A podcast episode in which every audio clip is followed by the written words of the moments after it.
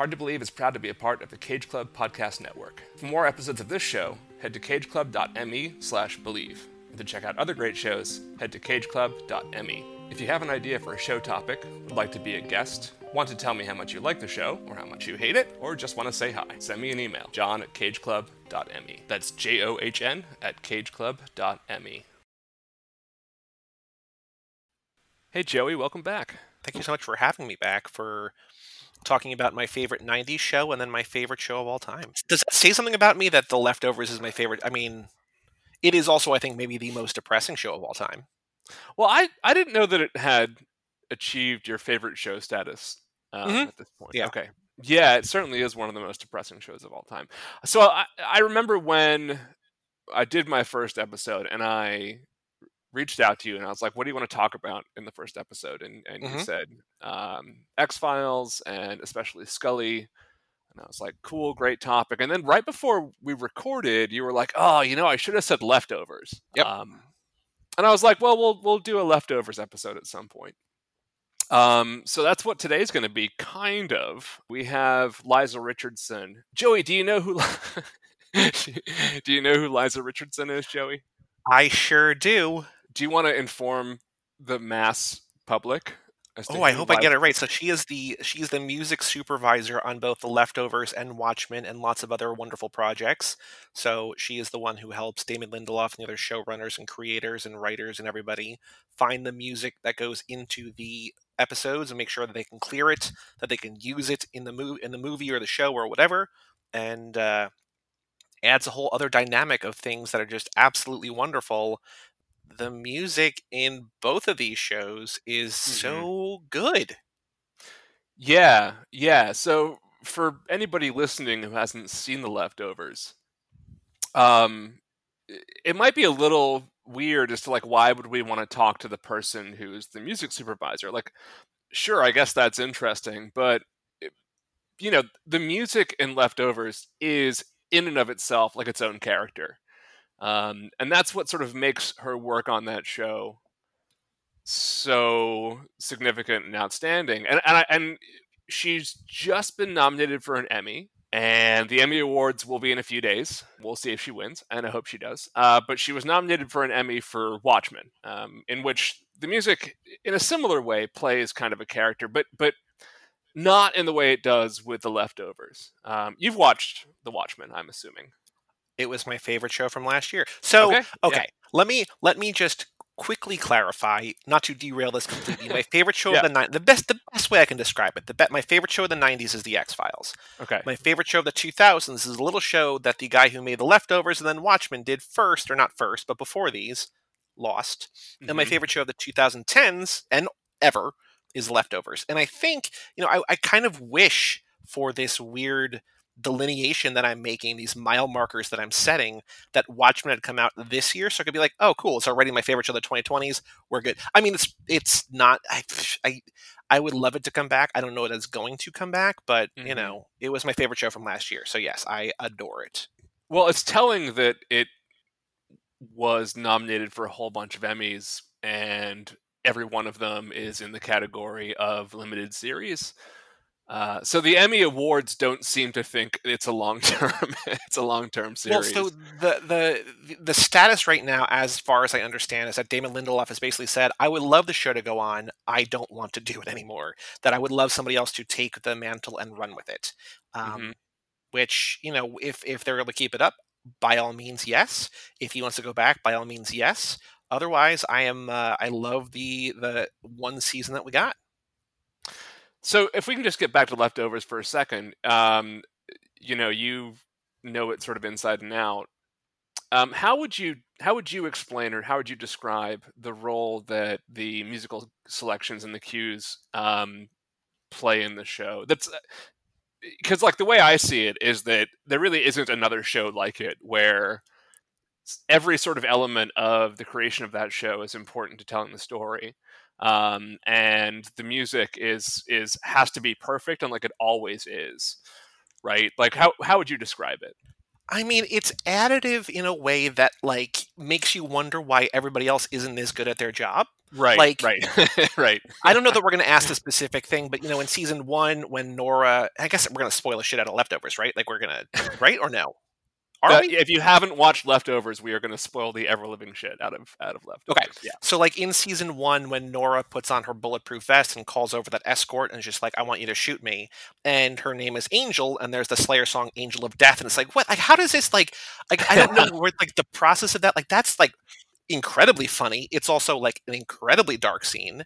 I don't know if they had the idea and then she had the song and then because like it, it could be any metal song right like it could just Right. she's just playing it for noise to make sure that her neighbors don't hear a gunshot uh, so it could be any thrash metal song ostensibly or any kind of song that just plays really loud but then to have it be a song called angel of death and the character the escort is named angel like it works it adds to the script it adds to the story it adds to the experience it intertwines in ways like i said before that it makes you wonder why more shows don't use music to help tell the story as opposed to just like oh yeah there's a metal song because whatever like it's like Mhm. oh no there's more to it there's another dimension there's another layer here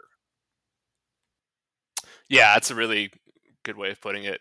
Um, if you haven't watched Leftovers yet, go do that and then listen to this episode because it's not there's a ton of it but there's 28 episodes which i mean i guess is a lot but you know we're in quarantine still ish right so that's true. But I would say that like I I watched it. You know, I watched it when it was over. Um, pretty. Oh, really? Pretty. Yeah, and I think it was pretty soon, or maybe it was as no, it was as season three was ending. I, I watched Okay. the finale live, so to speak. Um, but I was talking to you throughout the process of watching it, and I like I can binge shows. I can I can watch several episodes. I I could never watch more than two leftovers in a single day oh, because oh i is- i had to quit on mad men because i was like this is depressing me beyond Oh, me like, too. just every every character is like oh no they all hate their lives i can't do this and so like i'm gonna Yeah. go back to that but i it's the same thing like i'm like i don't know if i should be watching this right now but i, I did you know so again i mean But even in even in COVID world, um, the thirty episodes of leftovers, you should give yourself a month and a half for because like it's just too much to take in a in a sort of eating it like candy sort of way. So go take a month, go watch the leftovers, um, admire how incredible Liza's work is, and then come back and listen to the show and hear what she has to say. Um, and let's let's hear what she has to say. So I'm John Brooks, and i'm joey lewandowski and this is hard to believe.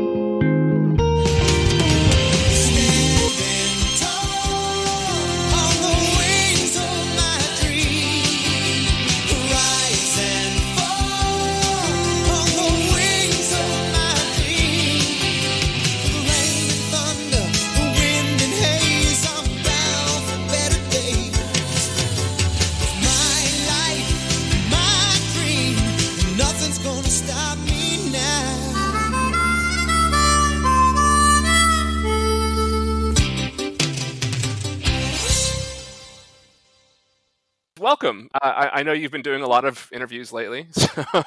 So, um, part of the reason for that is because we should we should mention that you are nominated for an Emmy uh, Yeah. for the first time. Is that right?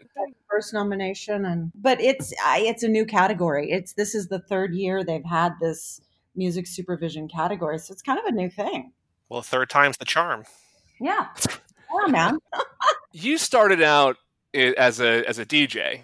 Mm. Uh, that was your that was your primary career for a long time. How did you get into um, supervising music for uh, television shows, especially Yeah. and and movies? yeah um well yes i still am a dj and i've been a dj since like you know the 80s um so yeah it's been forever um but yeah it was my prime focus for many years and then i would say let's see okay so here's my little origin story for music supervision which as a dj in the 90s at kcrw I was given the assignment of a show that would feature poetry and spoken word in whatever form, you know, possible. And I would layer it with music. It was a show called Man in the Moon.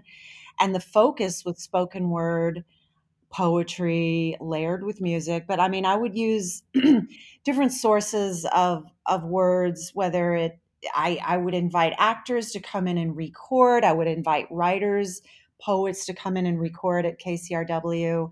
Um, but I also collected vinyl, um, you know, and CDs and just different recordings of. This was the '90s, so it was not really. Napster may have barely have begun then. I think I can't remember what year that was, but digital file files. It was all about you know having the CDs. And I mean, it was Mhm. like so. Um, so basically, I have this massive, awesome collection. Um, well, I don't know about massive, but it's a great collection of spoken word and stuff. You know, all kinds of things. Like I'm just looking over here at a pile of like there's like folk tales from Africa read by Eartha Kitt, or you know, Albert Camus play performed at the Teatra de, you know, something. Um, so what happened during that time? Someone introduced me to a filmmaker who was making a documentary about poetry called The United States of Poetry. The director's name is Mark Pellington, and um, Mark was in New York. Somebody connected us, and they bought me a ticket to fly to New York with my suitcase full of instrumental music CDs because Mark was looking for music that would work well with the poetry that he was featuring in his documentary. So, this documentary, United States of Poetry, was my first experience as uh, really more of a music consultant.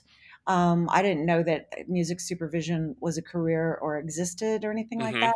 So, uh, we sat there for like a week every day. Like, you know, he would play me a piece of poetry and I would play him different pieces of music that I thought might work. And we landed on a bunch. And then I helped him and his uh, colleagues try to clear everything or reach the the rights owners which you know that was my first experience in, even into the idea of clearance you know i had no idea what what it took but anyway during that time is when mark pellington who by the way i work with on his films to this day um, he, he's the one that said you know hey people do this for a living i wasn't aware of that at the time I was doing also I was doing scouting for Geffen Records and, and trying to become an A and R person. So I just thought, wow, kind of a light bulb went off in my head um, that you know maybe maybe instead of doing uh, A and R, I could do music supervision, but I'd still wanted to be a full time DJ. But then when I didn't get the job that I wanted as a DJ, which was host of Morning Becomes Eclectic, in like I think it was like the year 2000 or 99 when Nic Harcourt took over. It was that that time that I was really gunning for that job. I didn't get it, and at that point is when I just said, "Okay, you got to take something uh, another kind of career seriously." So I tried voiceover and I tried music supervision kind of simultaneously and ended up like music supervision um, just kind of kept moving forward in a fun direction. So your Emmy nomination is for Watchmen, and um, you also were the music supervisor on Leftovers. So, so can you? How did you? How did you um, and Damon Lindelof end up uh, connecting? Um, that that seems to be a really sort of fruitful uh, partnership already. Oh, I, I, I love him. He's such, just such a great person, and he just really supports everybody on his team. Um, but anyway, yeah, I met him through Peter Berg. Okay, so Pete was a producer on Leftovers, and so um, when that show got picked up, he said, "Hey, come, you know, work with us on this pilot." And at that time is when I met Damon. Pete directed the pilot, but Damon was going to be, uh, you know, taking over as showrunner. So y- you have a long resume. If you go to your IMDb page of the um, music that you've uh, supervised, um, all these different series, um, but there seems to be there, there's there's a uh, there's certain series like The Leftovers that uh, it appears that you uh, you've I don't know, there's there's more of an emotional connection to. Um, obviously, Leftovers is a very emotional show. Mm. Um, how is it different? I I know that you just kind of love you know playing with music and and and it's a it's a great job. Um, what's the difference when you have a show that you really find a um, a real emotional connection with? the ones that come up like more in topics like leftovers watchmen narcos barry those are the ones that um, that get the most attention. Period. It's, hmm so I end up talking about them the most.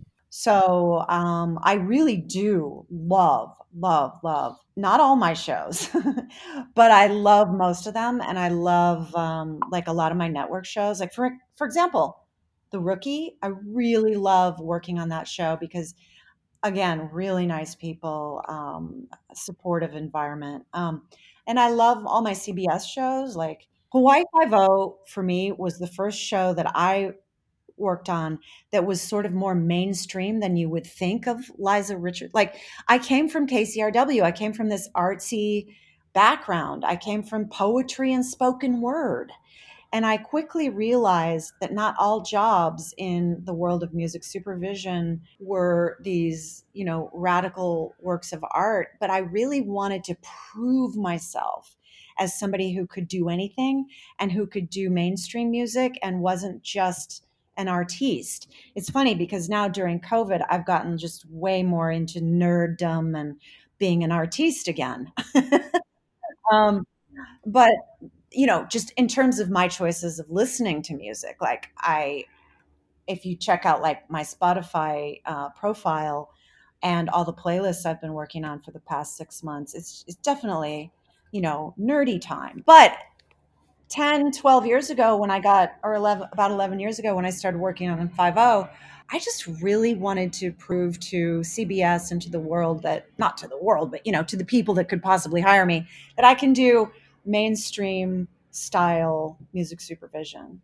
Um, but, you know, I don't know. Leftovers to me is just one of my all time favorite shows. So is Friday Night Lights. hmm So the musical landscape of Leftovers is very eclectic, and that's one of the things that makes it um, so sort of monumental. in in it, in and Joey and I were talking about this before uh, you came on that that it's a show where every element of it is so precise and so sort of finely crafted um, and the the acting is perfect and the casting is perfect and the, you know the production design is perfect and the music is the music is perfect. And i wonder like so so uh, working on a show as the super, supervisor um, in that capacity um, how much creative freedom do you have? So i'm gonna i'm gonna sort of cake this into a, in, in a in a in a story. Um, joey was the one who actually got me to watch the leftovers. You're And- welcome. thank you. And uh, i would we would text a lot as i was going through it um, with you know commentary and that sort of thing. And i think it was at somewhere at the end of season two where i was like whoever the musical supervisor is for this show is a genius. Right? And that's and that's when we kind of both kind of figured out who you were and um, and started looking into it. And and the moment for me where I was like, "Oh my god!" Um, and Joey also has a similar moment uh, that he can talk about. The moment for me where I was like, "Oh my god!" was um, when you included uh, "I've been buked" um, at the end of an episode. And I'm like, my, "My god, that is like a deep." Deep cut. I used to sing spiritual and gospel music, so I know that because I've been taught it, right? But like, that's just not something that you would ever. And it was it was so perfect in the way that it was um, put into into the episode so how much how much creative freedom do you have because so much of the music that's included in that show is just so it's almost like the scene is almost built around the music sometimes You know, a, a music supervisor really is. I mean, a lot of people think that, yeah, I have complete creative freedom. I don't at all. I'm like a, a set decorator. So I work closely with the showrunner. And, um, or as Damon puts it, a, a good music supervisor is like a librarian. They help you find the book you're looking for and they help you find the book you don't know you're looking for. Right. So, so I bring, you know, I lead the horse to water when I can, but a lot of ideas are there from the beginning, either from the script stage or from an early process of brainstorming, or maybe, you know, I mean, early on in the series, I put together these compilations of stuff that I feel like is our DNA, you know. hmm Um, but that song in particular, even though I've seen Alvin Ailey perform like five times in my life because I'm a huge fanatic and I love his music too, that was Damon's idea. You know, that was he Oh wow. told me- he told me a story too that was so amazing. He said, My mom used to vacuum the house and play Alvin Ailey music and cry. So, I mean, that song is very personal for him, probably. You know, I mean, I can't wow. for him, but you know, that's how that song came into the show. Now I'm wondering the, the the story that John was referencing, the song that he was referencing, is I was talking about in our little introduction, that in the first season, Nora puts on her bulletproof vest and she calls that escort and she comes over and wants her to shoot her in the chest. And we were talking about how like it could just be for the purposes of that scene, it could be any loud song. She just needs music loud enough that her neighbors don't hear her get shot, right? And yet it the way that it all comes together with the song being Angel of Death, Yep. which is thematically perfect, and the escort's name is Angel. Like, at what point do you have the song? Do you change the character's name? Like, is the scene set? Is that a song that you came up with? That Dave? Like, at what point does the music supervision change little details about the scene to make it all additive in a way that makes it even better? yeah, I, I pitched that idea. Um, but I mean, the, the, the brief was, yeah, we want loud music here. You know, that was something really loud, probably metal. So, I mean, I could go back to the list of songs that I pitched, but I think I put that at, you know, sometimes you're trying ideas with picture and um, you get like 10 to 20 solid ideas and you think oh well 20 is too many you know i'm going to narrow it down. So then you put them in order. I do anyway. I and i put them in order of my favorites in case the editors don't have time to like go through every one of my crazy ideas um, I, I i say you know if you're if if you don't have a lot of time go ahead and put them you know i put them in order so that they have a, a starting point. and yeah that was just one that i think it was in the top five there were other really good ideas that were thematically correct but yeah david uh, eisenberg the editor just was stoked on that one and and then probably just like tied it into other things. Like you said he you know he cut to it and um yeah i remember him freaking out about how much he loved it because what you said the angel you you know just the title and everything like that. I can't remember all the exact tie-ins but yeah you're right. It was it was deep. It- there were a lot of connections. There were a lot of connections. Now i want to go back and find that playlist of what i pitched. So the other, I think the other kind of obvious, outstanding um, way that music plays into the leftovers is that throughout the first season, um, the opening credits are uh, this very dark, ominous Max Richter um, theme, Mhm. um, and he writes. You know, he, he wrote the whole score for the for the show, and it's it's beautiful and everything else.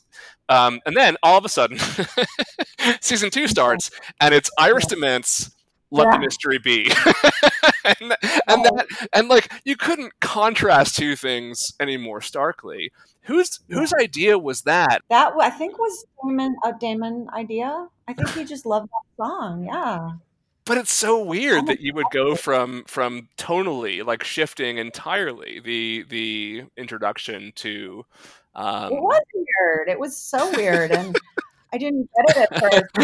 I love with it. I thought it was brilliant, you know. And and then to the third season, which yeah is then totally different. With the take greatest yeah the, I mean, I, I'm sure you hear this in every interview, but like the the Perfect Strangers theme being played, it's like why? Are we, oh, now it's like it's little things like that where the, each season of the show thematically changes, the setting changes, it gets weirder, Uh-huh. and so it kind of makes sense for the theme song to get weirder. But yeah, like to go from that like heavy biblical like oh i'm going to die just from this intro alone and this song alone to just this upbeat cheerful like why what hmm You know, one of the beautiful things about season three and doing a different song each um, episode is that it's just such great picture to work with. I loved those main title uh, images with the Yeah. cutouts, and um, and I have to be honest,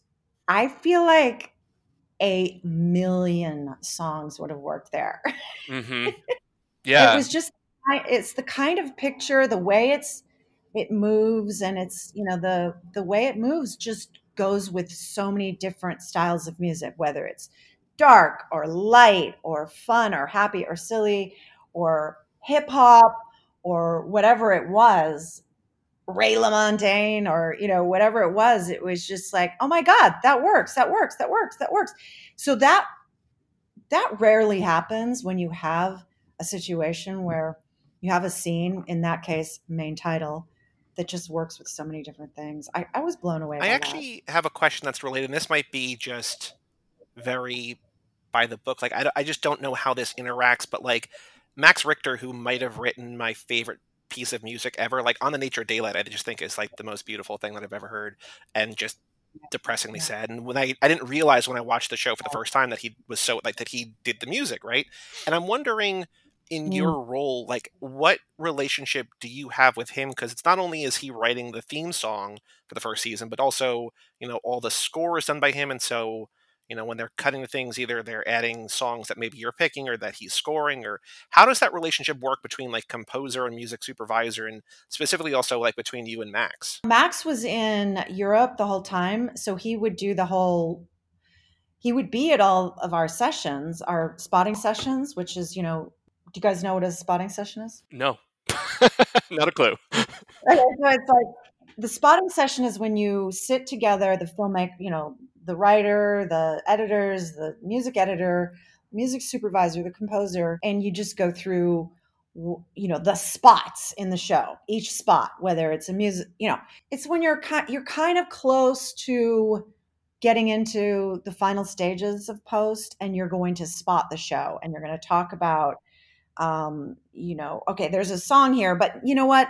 Let's change it to a score piece. This song, or or this song is great. It's clear. You can have it, but you know, maybe let's look for other ideas. It's where you just go through the episode and you talk about each spot and you make sure you confirm, like, yeah, this is really what we want to keep. Or let's just say we're way over budget. So during the spot spotting session, you you talk about solutions. You say, well, this spot is more important than this spot. May I suggest some less expensive ideas for this uh, background spot, you know, that has a really expensive song in it that's not really worth it because you can't hear it.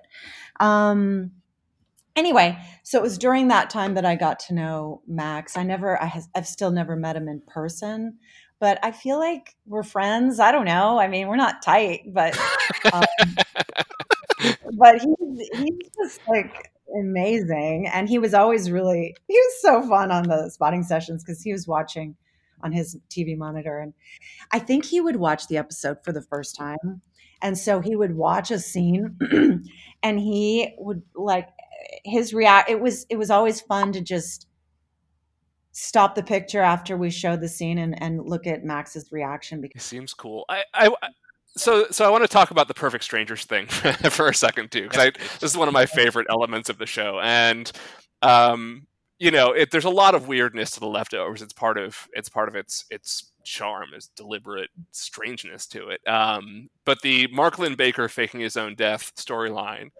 uh, is is great, and then when he shows up on the show, and then you use the Perfect Strangers theme song I- as one of the intros, right? Yep. One of the intros in Mhm. season Yeah. three. Uh, how how do you go about doing that? Like, if you don't get that song, then the whole thing falls apart. And I would imagine that without it, I mean, it's like it's like half the joke, right? Is opening with the with the Perfect Strangers theme, um, and, and I would imagine that it's the kind of thing that because it was the theme song to another show, I have no idea. I'm not basing this on any knowledge, uh, because it's the theme song to another show. Um, it would be more difficult to get the rights to it. yes sometimes tv themes and and movie themes and different um, uh, pieces of music that are already tied to other properties are sometimes very difficult but sometimes easy. You know it just depends. It depends on who owns them and who owns the production you're working on. Sometimes there's a great partnership or maybe it's even under the same umbrella. It's just it's it's it's true with a lot of things. Some some clearances are just they seem like they would be so hard and they're not, and vice versa. They seem like they'd be so easy and they get completely screwed up. Yeah. But yeah, no, this one is definitely an example. It was written into the script. So yeah, that that song was scripted as was the character and yeah, it's true. If if they didn't get that song, which is why I cleared it, you know, immediately. I mean, I think I may have even cleared it before the script because it was that important. Because casting, everything relied on it. So um, it wasn't until we got that song that we were able to, you know, move forward with that episode. But it's hard to remember. It was a long time ago, so I don't remember the exact. Yeah, I just want to I want to say that like since you did The Leftovers, which is my favorite show of all time, you only worked on my favorite show from last year and Watchmen, and my favorite show I think probably from this year in Lovecraft Country, in addition oh. to like a dozen or more other projects. Like I don't I can't believe that you can't keep everything in your brain because you're just clearly only only making things apparently specifically designed for me. Like it just I feel like and that's and, and, and and the music is a large part of it. Like I said to John, I've said to a lot of people that like at a certain point in the leftovers run, it felt like Damon and the entire team, including you, were making a show for me specifically. Like it scratched every weird itch. Like I've I've tried to explain this before and I don't know if I can, but my favorite kind of like fiction is like religious in nature but not actually religious where it's Yeah. like spiritual and like it's basically everything the leftovers did spiritual crisis. yes Yeah. and like depressing and dark and bleak but also funny and hopeful and optimistic and like makes you sad cry and makes you happy cry and like has weird references and like everything it did. Like there was a certain point where i'm just like oh no this is he's like it's on hbo but it's just it's just for me. Like it's for me specifically. And so thank you. No question just thank you. And thank HBO because they, all three of those shows that you mentioned are all. i know. I actually i have more questions about the leftovers but i do have a question about lovecraft. Yeah. I mean we've only seen as we're recording we've only seen two episodes right now Yeah. but Right, right. what I love about the show, and I feel like it's true of probably a lot of maybe I don't know, but it blends anachronistic like current songs, like some current hip hop and stuff, with things of the era. And I'm Mhm. wondering how that process works. Like, Mhm, when do you pick? Is it you or is it a collective effort again? mhm. How do you pick if a song should be from that time or from today, or is it just like whatever song fits best you're able to use? Um, it's just a gut feeling. Like for Mhm. instance, the Tierra Whack song in uh, the pilot, which is the first modern song that you hear, um, is just a kind of that's that's the first time it just sort of jolts you and you realize that okay this is going to be that kind of thing it's going to be it's not going to you know sorry i'm blah, blah, blah, but um, the characters too you know the characters are sort of disembodied like they're not in a specific time zone you know Right. they're Yeah, not yeah, yeah. so that's another reason I, I mean i think and i can't speak for for misha and the filmmakers but i think that's another reason i mean she did this kind of style on her last show underground um, where she had modern songs mixed with period songs. And so that's what she's doing here. The, the neat thing that the neat layer that we're adding into it which i've never done before which goes back to my spoken word and poetry roots that i explained um, man in the moon at the beginning of this podcast and like how i got involved in music supervision is that in lovecraft we're using poetry and spoken word which is so exciting to me. I can't when you when you it. when you said that when you said the thing earlier i didn't actually i didn't i didn't know that you i'm i'm not up to date but i've been watching lovecraft country. I love it. Yeah. and when you said the thing about the spoken word thing i'm like it reminded me of the fact that they've been doing that lovecraft Oh country. And i was like i wonder. So is that something that that you pitched the idea of having just james baldwin speaking as the soundtrack No, that was in the script. And Oh, wow, but okay. there's some cool spoken word coming up. Um, the Whitey on the Moon was there from the beginning. In fact, the episode is named after Right. it, so it inspired Yep. the whole episode. And then, um, and then I think coming up in this next, in the third episode, is something really cool that I pitched. So they came to me after they started and said, you know, we've been, you know, we've got these neat they called it found sound where to me i call it spoken word but found sound like old recordings of of different uh, voices. And they said do you have you know could you go on a, a search you know research project to, to pull some audio some clearable stuff? And i got chills. I said you have no idea that this is you're talking you i don't know if there's any other music supervisor that could like say a qualified yes because i have so much experience with that that form and i would love to uh, share with you all the Yeah. the music that I pitched for for all the other stuff. So anyway, it was fun. I, I want to get back to you for a second. What's your music education? Um, because uh, you know, again, you're a librarian, and I think that's a really great way to describe it. But like, librarians are awesome, at least like they used to be before computers, Yeah. um, and they had to have. They're still awesome. They still still are right, but like they, they're underappreciated now.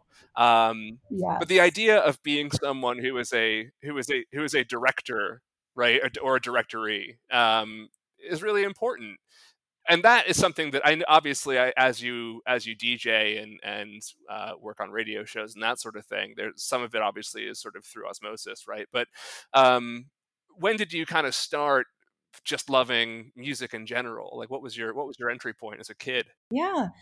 Um, thanks for asking. Um, I mean, so I'll I'll try to like tell you in a nutshell. I mean, I I, I was in band. I played clarinet for like maybe one year, so that wasn't.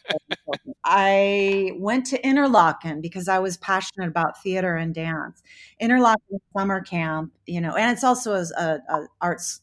Uh, um, high school, but I didn't go to the the school. I went to the camp for like three summers, and I, growing up, I just I really was fascinated with acting and dancing. That was my passion, and so my whole life was dedicated to that until all the way through college. So, so like Interlochen, wanting to be an actor, wanting to move to New York to work in musical theater, and then going in. Then in college, I that was my focus. I have a degree in theater with a minor in dance.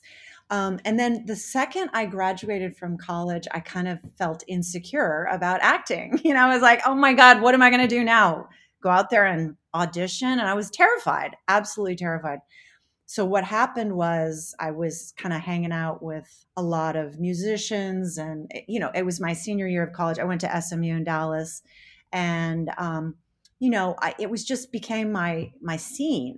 And i landed a radio show and then that was when i just kind of never looked back. That's when i thought okay this this combines my passion for music and a little bit of performance even though Yeah, yeah, sure. DJing and voice and all that isn't isn't acting, but it, it kind of relates. So anyway, so I I thought, oh my God, this is perfect for me. But then the neat, I think this was a huge part of shaping my mind, my musical thing, because no, I don't play anything. you know, and, when I went to Interlochen I did when I was a kid, I took a mu- music theory class and I was absolutely mind boggled. I had no idea what they were talking about. I still don't. But but anyway, so so when I started DJing full time, which was my shift was Monday through Friday from midnight to five. So that's a huge chunk of time in the middle of the night when no one is listening and you can literally afford to experiment. Yeah. So I would take we had a great library at this is the station in Dallas called KERA, and they had a great library. I would take a chunk of folk records out and literally sit them down, put them on the turntable, and put them on the air without listening to them in advance. Or I would take a chunk of blues or classical and I would learn as I was going along. Um, so that was a huge, great amount of time to spend listening and experimenting and talking about the music on the air. Um, but I don't know, since then, the other thing that I find interesting is I remember going to see bands and watching a band play and being really confused like, who's playing what? Like, you know, there's a bass player and a drummer, and, you know, but not really being able to differentiate things that much. And now that it's the opposite of that, like, I can, I can hear things differently. I mean, I hope so after all this time but I just remember that that's um, something that's changed a lot. You know, Yeah. I never used to listen to lyrics when I was young. I was just going on how something felt. But now lyrics are super, super important to me, especially with uh, music supervision and syncs. Mhm. How do you train a brain to do that? Because like, my my favorite band is Radiohead, and I if you offered me a lot of money to give you like full lyrics to songs, I wouldn't like. I've heard these songs hundreds of times, and I have no idea what Thom Yorke is singing in most Yeah. of them, and it doesn't it doesn't matter to me. Like I, Yeah. like that about it, but like. how do you train or does it or can you not? Is it just something like you, you consciously have to do? But like, how do lyrics become important? Is it just something that you cog like that you have to consciously change? I think you tune into it after a while. Like you, you really are like yeah. you. You're wearing your music supervision hat um, probably most of the time. And I mean, I'm always, I'm always thinking if whether it's a Latin song and or you know, I don't know, whatever, something in English, or you're always looking for that universal theme. You're not looking for it; you're just noticing it, Yeah. um, or not. You know, there's a lot of songs that are, don't have a real. They're like a lot of Dylan songs, they have deep meaning, but they're complicated. They're complex. They're not, it's not like a, a simple message. It's a complex message. Whereas there's a lot of sync songs that have a very simple message, like the sun is shining today and it's a beautiful day. That's what the song is about. It's obvious. Whereas a Dylan song like Gates of Eden, I've listened to that so many times trying to like figure out what he's talking about. Um, but he's talking about so many things. Another thing I do is in my iTunes where I store my music and keep the metadata of, of most of my songs. I, as I'm listening to a song, I type along while I'm listening so that I can Oh, can that's so cool. key, key lyrics so that they're more searchable. And so if I do need something that has needs a sunshine song or whatever, but that's more complicated than that, I can type in key lyrics.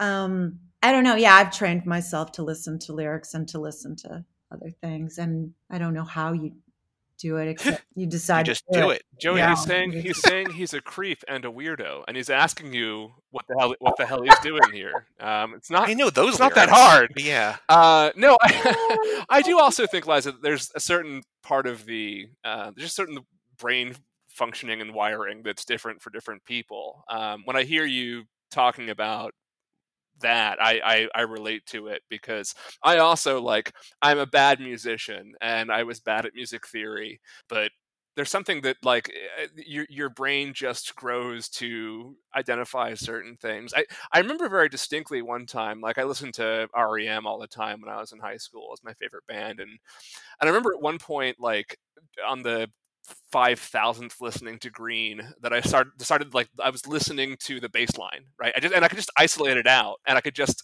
just kind of home in on that and just hear it and and and pick it out.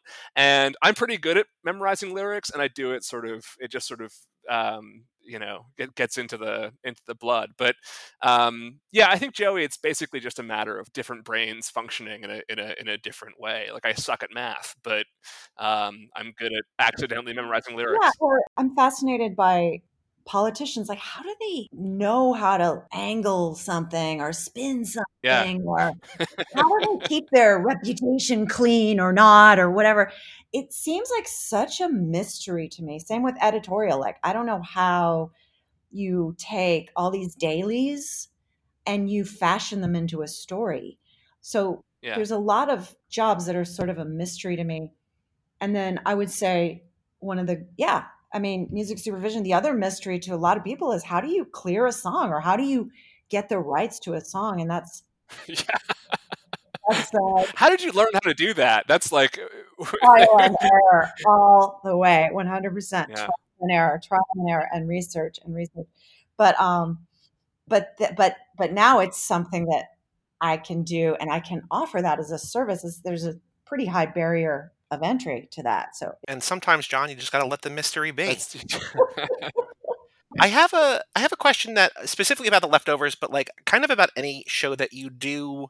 But I'm just thinking because as I was rewatching the leftovers, like when you are working on a show and you're getting to know the characters and the stories and so on and so forth, like do you envision like or develop either consciously or subconsciously like playlists for each character? Like specifically like on the leftovers, you know Jill in flashbacks like singing, listening to music and singing along and whatever and dancing around and you know the mm-hmm. guilty remnant in the car and they're playing like Kiss on My List. It's just like wait what? Like do you like, do you have ideas of like the songs that these people maybe in the before time or the after time like just have a repository that like oh Jill's listening to a song on her iPod it might be this hip hop song or whatever. Like do you do you think of characters like that or is it more just like moment to moment like what's right for the scene?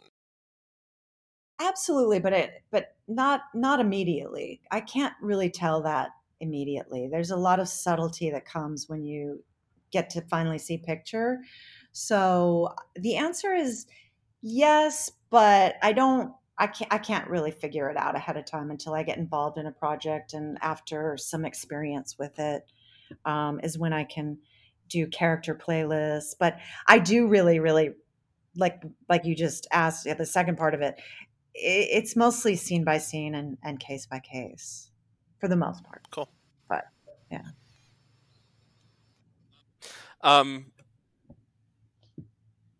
last question I want to ask you, uh, which has nothing to do with your career and nothing to do with music, but I'm Sure. I'm I'm, I'll do it. just for fun Yeah. because I know that you you're not just a uh, contributor to the leftovers, but also a fan. Um, my so let's have let's have let's have this discussion because I think this is something that Joey and I disagree on. Oh wow. Um, the story the story that Nora tells at the end of the series Ugh. um, Ugh. about about going to the other reality and seeing her family and coming back. Um, is she lying? Oh my god, you guys are putting me on the spot. I need to rewatch that episode. I sh- mean, you could take the opt out answer like I'm going to do. Like I don't care. It just I'm trying to remember how I felt, and I really don't care, um, Yeah, because I, I, I you want to let the mystery be? yes, I do, and and I remember there being so much discussion about the meaning of the end. Yeah. but I do. Didn't Damon just always say it's whatever you want it to be, or something like that? You know. He says that a lot. that's that's also like why I love the leftovers. Like being being an, a lost apologist for so long. Like guys, like just get over the fact. Like I know, like I know that you're not. Like I know that things aren't answered. But then like from day one, he's like, we're not answering questions. I'm like, cool. Like you learned. Yeah. Not that yeah, he needed to like learn a lesson, but like he just like he's like, oh no, thi- like I'm this is gonna turn people off and good. Like I don't want to deal with it. Like we're not answering. Like I love that about it. Like it's so yeah. like it's approachable, but it's also so hard to permeate sometimes because like he's willfully like they're like, oh, we're we're not gonna they uh, who who knows where they went? We're never gonna tell you, and that's not what the show is about. Right. Or maybe there's no answer. Maybe there is no answer. Well, I also think like one of the, I think one of the one of the reasons why um, the music to that show sticks out so much is is that in a lot of ways the series itself functions very much like music, very much like a song. Um, in that you know, I like that. right? In, in- in that you know, it's it's not it's not like there is one answer, and it really is about the experience of watching it and um, going through the, the journey and through the story which you know it seems to be why it's like it i said this to joey before we started i don't know if i i mentioned it to you but to me like the music in that show feels like another character right? It feels like another part of the storytelling and i think part of the reason for that is is exactly as you say like i don't think it matters either um what what what how to how to read what happened to nora but um i do think you know sort of thinking about the answer is is is productive and fun in the same way that that experiencing a song and then and then sort of reflecting on it um, is is productive and fun. Absolutely. That's just my two Yeah. I agree. I agree for sure. I know I said this last thing. I, I, I do have one more thing I want to ask you. Is there an impact that when when you work on a show and and, and work on the music um, that does it affect the way when you go back and watch it as a consumer, like as a as a um, someone observing the art? That uh, does it change the way that you see it at all? Like, it, does it take you out of it at all, or does it put you in it further? Do you mean like when I'm watching the finished product, um, do I like maybe, for instance, think about the other song what could have been or Yes, that's I'm exactly sure what I that mean. never Yeah, happens yeah. a single time. Um, yeah, absolutely. And there's certain song choices that I regret. Maybe I don't, I doubt, I can't think of any regrets in leftovers. I can't. But there are plenty of times when you when you think, I really tried to yeah, no, it happens. You know what I find amazing about watching the final version is like if it's a big special effects show like Watchmen, Lovecraft special effects and Watchmen special effects, they all came together at the very last second. So I didn't often get to see the final effects. That to me changes your experience like majorly. So I'm watching Lovecraft right now too because I haven't seen, you know, the final final effects until I see it on television. So, yeah, no, I I sometimes watch and hear the music and think, "Ah, I wish it was louder," or I do sometimes think I would have cut it differently or or you know i didn't really mean for them to use the intro that long. I wanted them to kind of cut to the meat of the song or you know whatever it is. Um, but that's okay. I try to just let you know i, I don't want i can't worry about all that you know i just have to Sure. do the best i can from the beginning and let it go and um, but sure sure i mean i'm i'm definitely a obsessive type personality so i do think about things like that And like when you're DJing, you have that feedback right away, right? Because like if people aren't dancing, you're like, all right, I, I got to change this. But you can't do Yeah. that when you're watching on TV and you have no idea what the audience is, how they're Right. judging you.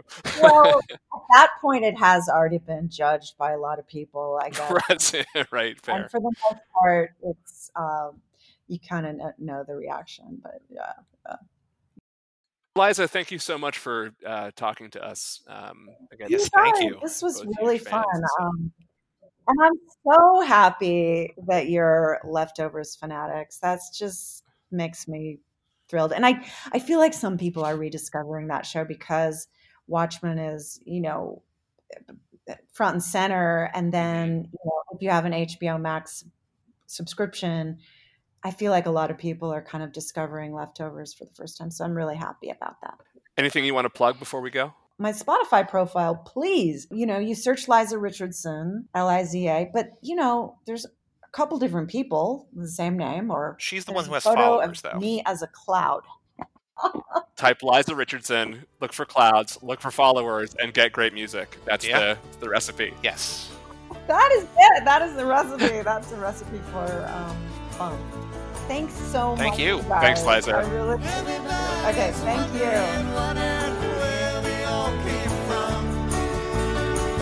Everybody's worried